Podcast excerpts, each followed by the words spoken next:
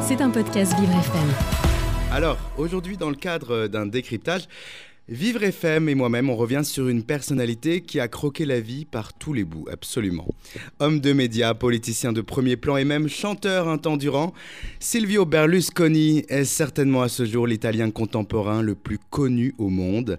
Son décès survenu lundi, puis ses obsèques nationales dans quelques heures sont pour nous l'occasion de revenir sur une destinée aussi grandiose que romanesque, où l'influence et le pouvoir ont toujours été de la partie.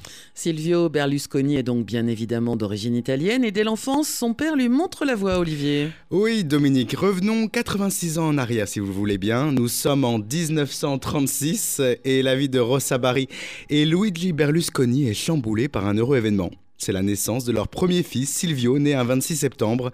Ce jeune foyer est alors la, la, typique représentation de la classe populaire italienne de l'époque. La jeune maman est femme de ménage et son père simple employé dans une banque nationale, l'entreprise Rassini. Le père de Silvio, eh bien, il est de ceux qui se démarquent par contre, Dominique, puisque c'est un forcené du travail. C'est un pitbull voulant grimper l'échelle sociale coûte que coûte.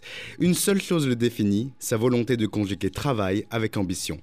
Toute sa carrière durant, il sera dans le secteur bancaire, passant de simple employé à fondé de pouvoir. En somme, Dominique, il dirigera des milliers d'employés. Et justement, les chiens ne faisant pas des, chats, Silviano Silvio Berlusconi hérite de ses gènes de conquérant. Et cependant, Olivier, rien de particulièrement hors norme dans le parcours étudiant de Silvio Berlusconi Absolument pas. Une licence de droit obtenue en 61 et puis basta. Il se dirige euh, vite et bien dans les affaires. Cela grâce à, la fortune de son père devenu riche. Une seule obsession guide Silvio Berlusconi, investir. Il devient alors, évidemment c'est classique, un promoteur immobilier. Sa carrière allant bon train, moins de dix ans plus tard, il est responsable de la construction de nombreux quartiers résidentiels de Milan. Moins de 15 ans après, lui vient une nouvelle lubie, les médias. Oui, vouloir divertir les milliers de foyers de, que ces complexes immobiliers contiennent va devenir sa suite logique. Nous sommes en 74 et Tele Milano est né et se diffuse exclusivement dans les quartiers résidentiels dont Silvio Berlusconi est le fondateur et gérant. Et cela représente quand même des dizaines de milliers de foyers en fait, hein, il faut quand même le comprendre. Puis tout s'emballe 4 ans plus tard. Il construit Fininvest. Fininvest on dit Fininvest, pardon, je ne savais pas. Une holding qui deviendra le second plus gros groupe privé italien. Après un certain groupe nommé Fiat connu pour par certains aussi. Il crée un empire d'abord dans le bâtiment, puis dans les médias, la publicité, la production, et même rachètera un club de foot à l'abandon en devenant propriétaire de l'AC Milan. En 78, Silvio Berlusconi est devenu un poids lourd, quelqu'un de sur qui compter dans l'entrepreneuriat italien, et il est devenu un influenceur respecté et puissant. Il en tire même une reconnaissance nationale car il devient la même année chevalier de l'ordre du mérite du travail. L'argent coule à foison, ne lui manque plus qu'une chose, Olivier, le pouvoir. Tout commence en 93 lorsque Berlusconi apporte son soutien à un candidat d'extrême droite, Gianfranco Fini, à la mairie de Rome. Un an plus tard, il crée son parti politique nommé Forza Italia. En gros, allez l'Italie. Son credo, la famille, la tradition chrétienne et le travail.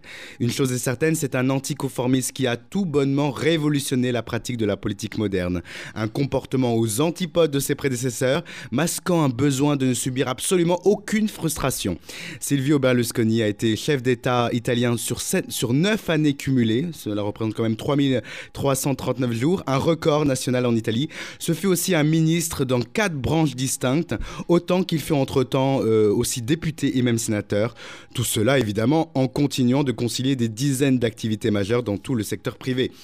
Si ses intentions politiques semblent traditionnelles, ce sont souvent les cordonniers qui sont le plus mal chaussés, Dominique, puisque sa carrière et sa vie privée seront jalonnés de scandales. Mhm. Des fraudes fiscales massives, du détournement d'argent public, de l'abus de position dominante, ou pire encore de la maltraitance? Rien n'a d'effet sur cet homme à qui le peuple italien semble vouloir tout pardonner. L'année 2016 change la donne, puisque Silvio Berlusconi échappe de peu à la mort des suites d'un arrêt cardiaque, mais c'est une leucémie qui aura raison de l'homme de 86 ans le 12 juin dernier. Son héritage, lui, est colossal et se partage entre cinq de ses enfants. Rien que son portefeuille d'actions sur ses entreprises équivaut à plus de 5 milliards d'euros de liquidités à l'heure où je vous parle. Hors de, toute norme, sa vie est le combo parfait pour définir un personnage totalement illustre. Preuve en est, l'Italie tout entière est aujourd'hui en deuil national. Et n'oublions pas que deux infos valent mieux qu'une, que l'on soit de Rome ou bien aussi de Paris. C'était un podcast Vivre FM. Si vous avez apprécié ce programme, n'hésitez pas à vous abonner.